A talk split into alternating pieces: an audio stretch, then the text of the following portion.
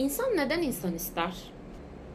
Yani kendi sahip olduğu bir çift göz, bir çift kol, bacak, bir şekilde atan kalp ve bir şeylerin devamlılığı zaten kendi içinde olup biterken neden bir başka çift göze, bir başka çift kola ihtiyaç duyar? Bunu çokça düşünüyorum bu aralar. O kadar düşünüyorum ki tekrardan konuşmaya başlatan, tekrardan bir şeyleri ifade etmeye dair beni heveslendiren bir konu oldu. Bir süredir buralarda yoktum. Bir şeylerin meşgalesi içindeydim. Başka insanlara ihtiyaç duymakla belki de meşguldüm. Ama artık bunun belki de şimdiye kadar kaydettiğim bütün bölümlerin temelini oluşturan bir konu olması bir yana artık sadece bu özün bir şeylere kaynak olmaktan ziyade tek başına ele alınması gerektiğini, dile getirilmesi gerektiğini düşündüm. Ve mesela bunu birileri tarafından duyulacağı şekilde anlatmak, size sunmak, belki binlerce insanın kulağından girecek ve diğer kulağından çıkacak cümleler haline getirmek bile aslında insanın insan istediğinin çok küçük bir örneği bence. O yüzden bir aydan uzun bir süre sonra Sen O Kız Değil Misin'in yeni bölümüne hoş geldiniz. Bugün insan neden insan ister onu konuşacağız. Bir cevap verebilir miyim bilmiyorum. Şimdiye kadar nelere cevap oldum o da belki tartışılır. Ama ben gerçekten insanın insan istediğine, insanın insan ilişkisine bağlı ve hatta bağımlı olduğuna inanan ve bu acaba o kadar da olumsuz bir şey mi diye biraz düşünen ve belki de bunu kendi yaptığı için olumlamaya çalışan bir insan olarak bugün karşınızdayım. Beni şimdiye kadar dinlediyseniz ve söylediğim bazı şeylerle özdeşim kurduysanız zaten az çok benim insanın başka bir insana duyduğu ihtiyacı normalize etmek için bu kadar yol kat ettiğimi anlamışsınızdır diye düşünüyorum. Bağımlılık çok kelime anlamı olarak olumlu gelmiyor kulağa. Farkındayım. Elinde sonunda zarar verecek bir şeymiş gibi hissettiriyor en azından. Ama acaba bir insan kendini koruma yetisini kazanırsa ve bir şeyin onda oluşturabileceği negatif iz düşümlerden kendini koruyabilecek bir konuma gelirse bu bağımlılık gerçekten o kadar kötü olabilir mi? Ya da topyekün bağımlı kelimesinin anlamını olumlulaştırabilir miyiz? Ben de bilmiyorum. Ama sanki biraz yapabiliriz gibi düşünüyorum. Bir insanın başka bir insana bağlı olmasını anlatmak veya meşrulaştırmak için ta doğumdan başlamayacağım. Çünkü evet teknik olarak dünyaya gelmek ve bir insan olarak kendimize bir yer edinebilmek, bir birey olarak yetişebilmek ve kendi benliğimizi oluşturabilmek için ilk önce çekirdekten birinin rahmine düşmüş, yerleşmiş olmamız gerekiyor. O rahimden çıkabilmemiz için 9 ay boyunca bir kordonla bağlı olmamız gerekiyor. Sonra beslenmek için oral yolla o kişiye bağlı olmamız gerekiyor. Bir şeylerden zarar görmemek için belki kendi kendimizi koruma yetisini kazanana kadar anneye, babaya, bakım verene bağımlıyız evet. Ama ben insanın insana bağlılığını dediğim gibi bunlar üzerinden meşrulaştırmaya çalışmayacağım. Bence derinlerde daha farklı şeyler var. Çünkü ben artık belki hala annemden süt içmiyorum. Belki hala maddi olarak aileme kısmen bağlı olsam da kendi ayaklarımın üstünde durabiliyorum. Belki bir kilometre bile koşamam ama en azından birkaç kilometre sakin sakin yürüyebilirim. E bu da kendi ayaklarımın üstünde bir noktada durabildiğimin göstergesi. Ama artık o maddi bağımlılıklar bir kenardayken yani artık yavaş yavaş etkisini kaybetmişken artık kendi başıma kararlar verebiliyor, beslenebiliyor, bir yerden bir yere gidebiliyorken gerçekten bu beni bağımsız, biricik, kimseye ihtiyaç duymayan bir insan yapabilir mi? Bunu düşünüyorum. Yani yüzde yüz ekonomik bağımsız olsam, her şeyle kendime yetebilsem ki bu da çok uzak bir gelecek değil bence hiçbirimiz için. Bir noktada herkes kendi ayaklarının üstünde duruyor. Kendi ayaklarının üstünde duramayan bile bir kenarda kendini güvenli hissettiği bir alanda biraz olsun oturup soluklanıyor ayağa kalkacak gücü bulabilene kadar. Yani bir noktada o bağ kopuyor evet. Peki neden yine de biz bu hayata birilerini dahil etmek için bu kadar çaba sarf ediyoruz? Ya da gerçekten ben kimseye bağlı değilim. Ben tek başıma her şeyi yapabilirim demek bir güç göstergesi olduğu kadar kadar da sağlıklı olmayabilir mi acaba? Yani o kadar kötü mü insanlara bağlı olmak? Gerçekten çok düşünüyorum. Geçtiğimiz günlerde çok sevdiğim bir arkadaşım Berlin'den geldi. Bir ay kadar oradaydı, staj yaptı. Ve ben o bir aylık deneyimin bile onu ne kadar değiştireceğini, ona ne kadar farklı perspektifler katacağını az çok tahmin ediyordum. Çok bilir kişi olduğundan değil ama o insanı tanıdığımdan mütevellit biraz. Oraya gittiğinde oradan ne kadar fazla şey alabileceğini ve buraya geldiğinde bavulunun ne kadarının hislerle, yeni duygularla, yeni deneyimlerle dolu bir şekilde geleceğini az çok tahmin ediyordum. Nitekim öyle de olmuş. Geçen gün bu arkadaşımla birlikte bir kilisenin önünde oturup bu son bir, bir buçuk aylık zaman diliminde birbirimizin hayatında neler kaçırdığımızı anlatıyorduk birbirimize. Ve ben onun hayatına dair güncellenirken, onun anlattığı şeyleri dinleyip oradaymış gibi hissetmeye çalışırken her ne kadar bu anlara tanıklık eden, o içkiyi içen, o sahilde, o deniz kenarında, o dere kenarında yürüyen, o ormana giden, o partiye giden kişi arkadaşım da olsa o anlattıkça fark ettim ki benim onu duyan bir çift daha kulak olarak orada olmam. O anlatırken karşısında onun anlattıklarını anlayabilen bir insan olmam. Sanki anlattığı her şeyi çok daha gerçekçi, çok daha yaşanmış yapıyordu. Hani bazen böyle çok doğaüstü bir şey gördüğünüz zaman birilerine gösterme ihtiyacı duyarsınız ya. Ya da birçok güzel anı aslında sanki bir daha yenisi olmayacakmışçasına ki olmama ihtimalini de belki de içten içe gözeterek kaydetmeye çalışırsınız. Kaydetmeye çalışırız. Mesela çok güzel gün batımları ve çok güzel gün doğumları ben 24 senede hadi ilk 4-5 seneyi atalım 18-19 senede çokça görmüşümdür aslında.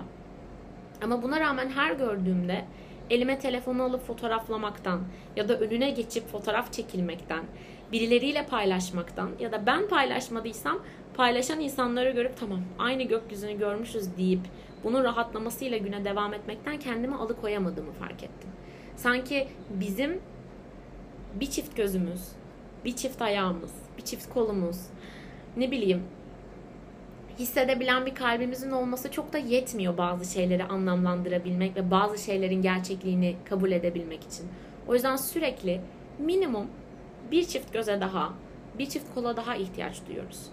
Hani insan istediği zaman kollarıyla kendini bile sarar ama kaç kişi sırtının en ucuna kadar dokunabilir onu ben bilmiyorum. Ama sanki bir çift kol tarafından sarılmak ve o bir çift kolun sana ait olmaması Aynı zamanda senin de kollarını dolayabileceğin farklı bir deneyimle dolduruyor aslında. O yüzden belki sarılmak bu kadar anlamlı. O yüzden belki kendimize sarıldığımızda, kendi omuzumuza bir öpücük kondurduğumuzda çok daha benzer hissetmiyoruz bir başkasıyla bunu paylaştığımız deneyim kadar. O yüzden o arkadaşım her ne kadar birbirinden unik deneyimler yaşamış olsa da o anlattıkça daha da anlamlı olduğunu ve o anlattıkça gerçekleştiğini çünkü birilerinin belki orada olarak olmasa da duyarak buna şahit olmasının ne kadar büyük bir rahatlık sunduğunu gördüm. Belki bunu görmedim ama arkadaşımdan yansıtmalı olarak kendi içimde gördüm. Yani yine kendi içimdeki bir şeylere ışık tutmak için bir başka insanın varlığına ihtiyaç duydum. Ve bu bana çok iyi geldi. O zaman sorgulamaya başladım bu kadar olumsuz bir şey olabilir mi bana bu kadar iyi hissettiren bir şey diye. Tabii ki bunu hayattaki her şeye empoze edemem. Çok iyi hissettirip çok büyük zararlara yol açabilecek çok fazla şey var eminim hayatta saysak bitmez ama bence biz başkaları dahil olmadıkça ve başkaları şahit olmadıkça bir şeylerin gerçekliğini hakikaten sorguluyoruz. Bir evliliği kutsamak için bir evliliği artık geçerli kılmak için en basitinden iki şahite ihtiyaç duyuyoruz. Bir suçlunun gerçekten hak ettiği cezayı alması için bir tanığa ihtiyaç duyuyoruz. O kadar bağımsız olduğumuzu düşündüğümüz bu dünyada yasalarla bile birilerine bağımlı hale geliyoruz. Ve bu galiba sanıldığı kadar kötü bir şey değil. Benim anlamlandırış şeklinde. Artık bence beni bilen bilir diyebileceğim bir samimiyete eriştik zaten benim insan ilişkileriyle kafayı ne kadar bozduğum ve aslında bu bozuk halin çoğunlukla çalışır halinden daha fazla bana içgörü kazandırdığını söylesem çok da yalan olmaz. Ben her insanda bir şey arıyorum. Hayatıma giren her insanda en basitinden hani random bir şekilde tanıştığım ve 5 dakika önce hayatımda olmayan ve yeni sohbet ettiğim bir insanda bile bir kıvılcım arıyorum. Bana ne katabilir? Ben bu insana ne katabilirim? Çünkü bence bir insana bir şey katış şekliniz onu anlamlandırış şeklinizde de çok etki ediyor. Mesela çok iyi yaptığınız bir yemek olsun. Onun çok iyi olduğuna siz kendiniz karar veriyorsunuz. Kendi deneyimlerinizle. Şimdiye kadar yediğiniz yemeklerle, şimdiye kadar yaptığınız yemeklerle kıyaslıyorsunuz. O yemeği daha önce yapmış birisinin yapış şekliyle kıyaslıyorsunuz belki. Ama tamamen başka deneyimlerle yoğrulmuş, başka yemekler yemiş, başkalarının elinden çıkan yemeklere güzel ya da çirkin demiş bir insanın sizin yaptığınız yemeğe güzel demesi sizin de aslında kendi elinizden çıkan şeyi daha kıymetli, daha güzel, daha kabul edilebilir bulmanıza neden oluyor. O yüzden belki bir başkası olmasa da yaptığınız yemeğin güzel olduğu kanaatine varabilirsiniz tek başınıza. Ama bir başkası buna dahil olduğunda duble güzel hissediyorsunuz. Duble lezzetli geliyor. Duble anlamlı. O yüzden bu tercihi bağlılıklar ve tercih edilen bağımlılıklar, bunun kararını ben veririm ve limitimi ben bilirim denilebilen bağlılıklar bana hayatı böyle çok VIP yaşamak gibi falan hissettiriyor. Her şeyden önce farklı bir pencereden kendimi görebilmenin ne kadar büyük bir keyif verdiğini ben anlatamam. Çünkü aynaya bakmak, ön kameradan kendi fotoğrafımı çekmek hiçbir zaman bana gerçek hissettirmiyor. Hiçbir zaman da bu dünyada başka bir göz olarak ve o başka iki gözün de sahibi olarak kendimi dışarıdan göremeyeceğimi biliyorum. Ben aslında başkalarının beni anlattığı, başkalarının beni anladığı ve başkalarının karşımda durduğu kadar var olduğumu düşünüyorum. Belki bir başkaları olmasa da bu dünyadan bir simay geçip gidecek. Ama bunu kimse bilmediği sürece ben gerçekten bu dünyadan gelip geçmiş olacak mıyım? Tabii ki dünyadaki varlığımı zaten temelde dediğim gibi birilerinin bir zamanlar aşka düşmesine, sevişmesine ve beni dünyaya getirmeye karar vermesine borçluyum. Sonra kendimi beslemeyi öğrendim. Kendimi korumayı öğrendim. Yavaş yavaş sanki böyle bir oyunda seviye atlar gibi daha farklı kabiliyetler kazandım. Belki başta yemek yemek bebek Simay'ın en büyük challenge'ıydı. Ama yaşım ilerledikçe, büyüdükçe ve yeni deneyimler geldikçe ilk öğrendiklerim her zaman en kolay olmaya başladı. Sadece bir tanesi hariç. O da yaşamak dediğimiz şey bence. En başından beri orada olan ve belki de giderek zorlaşan tek şey falan olabilir. Belki de bu zorluğa birilerinin şahitlik etmesini istiyoruz. Ben yakın zamanda çok radikal değişiklikler yaşadım hayatımda. Arkadaş çevremi değiştirdim ve tabii ki kendim de değiştim aslında. Sadece arkadaş çevremi değiştirdim demek çok hakkaniyetli olmaz. Ben değiştim, bir şeyler değişti. Onlar değişti, bir şeyler değişti. Çok karşılıklıydı yani bu tarz değişimler. Mesela okulu bitirdim, işe başladım, yeni kararlar aldım, kendim için bir şeyler yapmaya başladım. Ve tabii ki bütün bunlar yaşanırken hayat her zaman çok kolay değildi ama her zaman çok zor da değildi. Ve daha önce yaşadığım bazı deneyimlerin, karşıma çıkan bazı şeylerin ilerleyen süreçte yaşayabileceğim şeyleri az çok tahmin etmeme yardımcı olduğunu düşünüyorum. Mesela bu yoldan gidersem beni ne karşılayacak? Bu yoldan gitmek bana kendimi tekinsiz hissettirecek mi diye. Ve bu yollar tabii ki de her zaman yol olmadı. Çok radikal kararlar oldu. Yeni insanlar oldu. Yeni teklifler oldu belki de. Eski deneyimlerimden de yaptığım çıkarımlarla takip etmeye karar verdiğim yolların genellikle güzel manzaraları var. Ama bu yolun her zaman çok kolay olabileceği anlamına gelmiyor. Geçtiğimiz hafta Aydın'daydım. Ailemi ziyarete gittim. Ve böyle birlikte ailece bir tatil yapalım istedik. Abim de böyle çok sever. İşte manzara en iyi nerede izlenir? En bakir koy nerededir? Bunları araştırmayı çok sever ve abim de bundan her ne kadar maksimum keyif alsa da bunu birileriyle paylaştıkça, birileri ondan buna dair tavsiye istedikçe gittiği yerleri daha şevkle anlatmaya başlar. Onda bile görüyorum aslında bu insanın insana duyduğu ihtiyacı. Onun böyle bir çift gözün bakışıyla bir çift kulağın duyuşuyla yaşadığı bütün deneyimin katmer katmer güzelleştiğini kendi abimde bile görüyorum aslında. Her neyse. Datça'da Knidos diye bir yer var. Bir antik kent.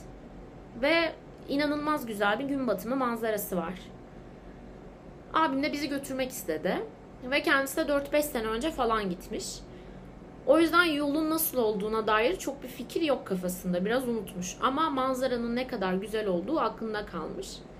Bunun da mesela şundan kaynaklı olduğunu düşünüyorum. Biz o yolu tırmandık.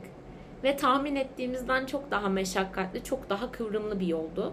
Babam yolun yarısında pes edip geri dönmek zorunda kaldı. Annem, ben ve abim devam ettik yola. Ve tabii biz oturup tatlı tatlı şarabımızı içeceğimiz ve manzarayı seyredeceğimiz bir yere çıkacağımızı düşünerek de hiç böyle bayağı e, dağa tırmanacağımız bir kombinle orada değildik. Çok yorulduk ve bizimle birlikte tırmanan insanların da kanter içinde kaldığını görüyordum. Mesela orada da şunu fark ettim.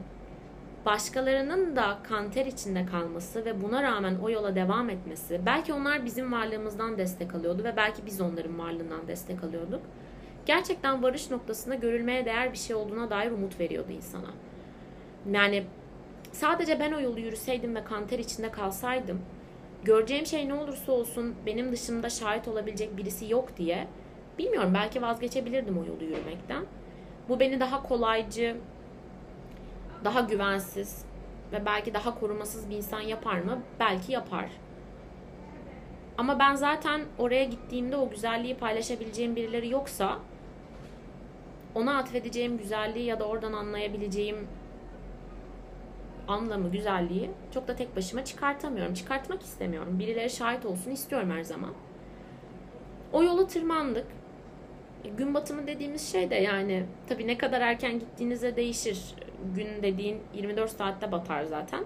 Ee, sabahın köründe oraya gidip 24 saati orada geçirseydim, batımına ve doğumuna şahit olsaydım günün yine bir gün batımı izlemiş olacaktım ama hani o spesifik artık izlenmeye başlanan şey genellikle bir son yarım saat, son 15 dakika falan oluyor. Ve hani yol içerisinde de sık sık şey düşündüm. Bu yarım saat buna değer mi? Ama etrafımda benim gibi kan ter içinde kalmış gerçekten emek sarf eden insanları görünce dedim ki galiba değiyor. Ve oradaki en büyük rahatlamam da şu olmuştu. Eğer değmezse hiçbirimiz için değmemiş olacak. Bu da aslında biraz insanın tabii bu çok hayatta acı olarak nitelendireceğimiz bir şey değil. Kötü bir manzarayla karşılaşmak belki gün batımını izlemek için çıktığınız bir tepede ama insanın bazı olumsuzluklarla ya da istenmeyen sonuçlarla tek başına karşılaşmasıyla başka insanlarla birlikte karşılaşması arasındaki güç farkını da çok ortaya koyuyor. Mesela ben başka insanlarla bazı durumlarda karşılaştığımda olumsuzsa daha güçlü hissediyorum yanımdakilerin varlığına bakarak olumluysa daha fazla keyif alıyorum. Bunu benimle paylaşan ve benim gibi anlamlandıran insanlar olduğu için. O manzarayı çıktık. Soluklandık. Terimizi sildik. Suyumuzu içtik. Ve 40 dakikada tırmandığımız yol 5 dakikada bütün terin soğumasıyla yorgunluğu attı. Ve ben 15 dakika oturup manzarayı seyrettim. Sonra tekrar aşağı indim. Ama o 15 dakika sadece sarf ettiğim emek için değil. Orada benimle birlikte olan 15-20 kişinin de varlığıyla çok daha kıymetliydi. Çünkü onlar da oradaydı. Onlar da onu görüyordu. Ve benim bu kadar güzel bir deneyimi yaşadığıma beni ikna eden 20 farklı sebep, 20 farklı insan oradaydı. Ve buna o kadar keyif verdi ki. Bu benim her şeyi romantize edebilitemle ilgili hiç bilmiyorum. Özdeşim kurabilmek mükemmel bir güç veriyor bana. Ve bu özdeşimin verdiği güç o kadar güzel, o kadar kıymetli ki açıkçası tek başıma her şeyi yapabilecek olmanın verdiği güç o da bir güç. Ama onun yanında ne ki falan diyorum. Ben özdeşim kurabiliyorum. Ben başkaları gibi hissedebiliyorum ve başkalarının hissettiği şeyleri anlamlandırabiliyorum. Demek ki onlar da bunu yapabiliyor. Demek ki benim hissettiğim her şeyin bu dünyada bir iz düşümü var ben varım. Aslında bütün bu bağlılık bir noktada ben varım demeye tekabül ediyor ve bu bana çok büyük bir keyif veriyor.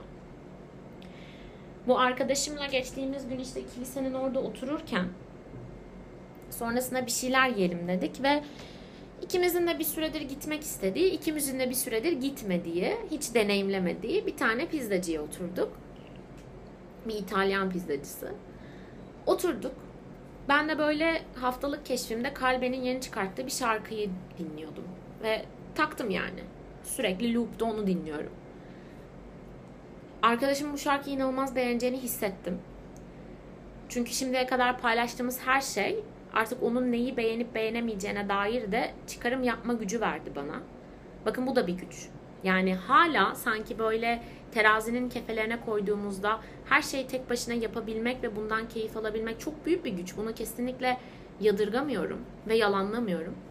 Ve belki terazinin bir kefesinde tek başına olmak böyle bütün heybetiyle dururken diğer kefeye sırf o ağırlıkları eşitlemek ya da tek başına durmanın verdiği gücü yenebilmek için parça parça bir sürü şey eklemek matematiksel olarak çok da kulağa okey gelmiyor olabilir.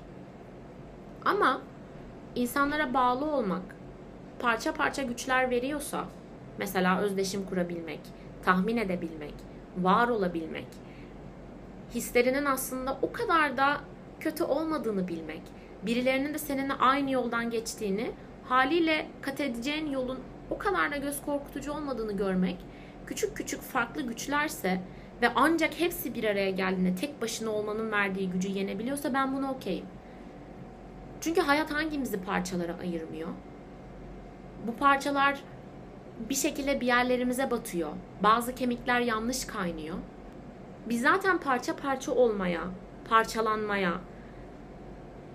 düştüğümüz rahimden bir şekilde koparılmaya, doğduğumuz topraktan belki ayrılmaya, çok sevdiğimiz bir insandan ayrılmaya, bir kıyafetten vazgeçmeye, saçımızı kesmeye, her hafta uzayan tırnaktan vazgeçmeye, bir şekilde parça parça edilmeye zaten alıştık bu dünya düzeninde. Ki bunun daha politik, daha yaşamsal, daha Türkiye'yi kapsayan birçok parçalanma süreci de var. Parçalanmak bu kadar zarar veren, bu kadar insanın hayatını zorlaştıran şekillerde hayatımıza girmişken bu parçaların bir de bütün olarak bir güce tekabül etmesi o kadar da kötü gelmiyor kulağa benim hayat deneyimim göz önünde bulundurulursa. Kalben şarkının bir kısmında şey diyor. Hatırlarım ne demiştin bana o sabah diye. Buna benzer bir şey. Ben emindim ki arkadaşım başka bir sabaha, ben başka bir sabaha gittik. O o şarkıyı dinlerken başka birini düşündü. Ben bambaşka birini. Ama bu yine de ikimizin de tek bir şarkıda bir çatı altında toplandığımız gerçeğini değiştirmedi. Ve bu bana bir şarkıyı dinlerken kaç kişinin kaç farklı evi, kaç farklı koynu, kaç farklı kalbi hayal edebileceğine dair sonsuz ihtimal sundu. Ha şey diyebilirsiniz. Neden arkadaşının aynı şarkıyı dinlerken başka birinin koynunu, başka birinin evini hayal etmesi sana bir güç veriyor? Veriyor çünkü bu dünyada başımı sokacak hiçbir yer bulamama hissiyle kıvranırken bir yerlerde bir evin ışıklarının hala sönmediğini ve söndüyse de o evin içinde birilerinin nefes aldığını bilmeye dair benim çok büyük bir ihtiyacım var. Ve bence insan sadece tek başına kalabilme yetisini kazandığında değil, bir şeylere ihtiyacı olduğunu ve her zaman güçlü olamadığını kabul ettiği zaman gerçek gücüne ulaşıyor. Ve ben hayatın birçok düzlemde bana kendimi daha çok çok daha fazla kez güçsüz hissettireceğini çok iyi biliyorum. Ama bu zorlukların beni nereden vuracağını bilmiyorum. Ve bu zorluklar beni nereden vurursa ya da ben neremden yaralanırsam orası yaralanmamış ya da orası yaralandığı için bunu deneyimlemiş ya da onun da orası yaralandığı için bu deneyimi benimle yaşayacak olan birilerinin varlığına ihtiyaç duyuyorum. Çünkü sadece güzelliklerin, sadece desteğin değil, acıların da bir noktada başka insanlarla paylaşıldıkça çok daha farklı bir iyileşme şekline büründüğünü düşünüyorum. Mesela anneannem bizim ailede hala daha en çok sevilen kişi. Ve annemin anneannemle arasındaki bağı çok gözlemleme şansım olmadı. Çünkü bunun gözlemlemem gereken bir şey olduğunu çok düşünmedim. Ama annemin anneliğini deneyimlemek bile anneannemin nasıl bir insan olduğunu anlatıyordu bana. Ki anneannemi de e, çok şanslıydım ki 13 yaşıma kadar sonsuz deneyimledim. Mesela beni annemin bir gün bu dünyada olmayacağını bilmek mahvediyor. Kesinlikle düşünmek istemiyorum. O yüzden annemin de anneannemi kaybettikten sonra ne kadar zorlandığını tahmin edemiyorum. Ama yine de az biraz tahmin edebileceksem onun çok çok çok daha altında bir yıkım gördüm. Ve bu annemin güçlülüğümü çünkü biliyorum çok üzüldü. Biliyorum hala üzülüyor. Biliyorum hala bir noktada iki çocuk yetiştirmesine rağmen bir yerlerde içindeki bir çocuk öksüz hissediyor. Nasıl hayatta kalabiliyor? Nasıl hala gülebiliyor? Çok merak ediyordum. Anneme sormuştum bunu. Hani anne nasıl oldu yani anneannemden sonra hayatın hala devam edebilmesi? Çünkü ben çok sevdiğim bir insanın artık hayatta olmaması bilmiyorum bir sonraki gün bende nasıl doğar, nasıl başlar ve 24 saat nasıl geçer hiç bilmiyorum. Ben de tabii anneannemi kaybettiğimde çok sevdiğim bir insanın artık hayatta olmamasının fikriyle yıkıldım ama benim dizinde ağlayacağım bir annem vardı. Annem dizinde ağlayacağı annesini kaybetti. Yani bu bu düzlem burada annelik kutsallığı değil bahsettiğim şey. Benim annem ve anneannemle olan ve onların ikisinin arasında olan ilişki ama hani akıl alır gibi değildi. Annem şey demişti. Siz varsınız çünkü. Benim çocuklarım var. Benim eşim var. Benim bir ailem var. Evet annem babam da benim ailemdi. Şimdi ikisi de öldü. Ama benim ailem var. Orada şeyi fark ettim. Bir insanın bir insana ne kadar ihtiyaç duyduğunu bir kez daha. Kendi kendisinin ailesi olan insanlar var. Kendi kendine yetebilenler kendi kendinin annesi babası olmakla nitelendiriyor bu durumu. Orada aslında başka bir sıfata ihtiyaç duyuyor. Ve bu ihtiyaç çok insani. Ve bence hiç kötü bir şey değil. Yani birilerine ihtiyaç duyuyoruz evet. Birileriyle anlamlandırıyoruz dünyayı. Hatta birileriyle artık bu birileri olmasın deme kararına erişebiliyoruz. İnsan neden insan ister? İşte bu yüzden. Bu cevaplar yeterli oldu mu bilmiyorum. Ama insan insan ister. Herkes ister mi bilmiyorum. Herkes ihtiyaç duyar mı bilmiyorum. Ama ben iki sene önce konuşmaya başladığı evin mutfağında size sesleniyorum. Çünkü duyulmak istiyorum. Çünkü siz beni her duyduğunuzda, dinlediğinizde ve özümsediğinizde ben kendimle yeniden tanışıyorum. Söylediğim cümleleri tekrar tekrar irdeliyorum ve bazen ben bile söylediğim şeylerden çok çok daha farklı noktalar görebiliyorum. Hepsi benim dışımda başka çift gözlerin beni gördüğü ve başka çift kulakların beni duymasından kaynaklı. O yüzden insan neden insan ister bilmemekle birlikte insanı iyi ki insan ister. Umarım yeni bölüm istemeye devam edersiniz. Umutsuzluğa alışmayın, yatağa küs girmeyin. Görüşmek üzere.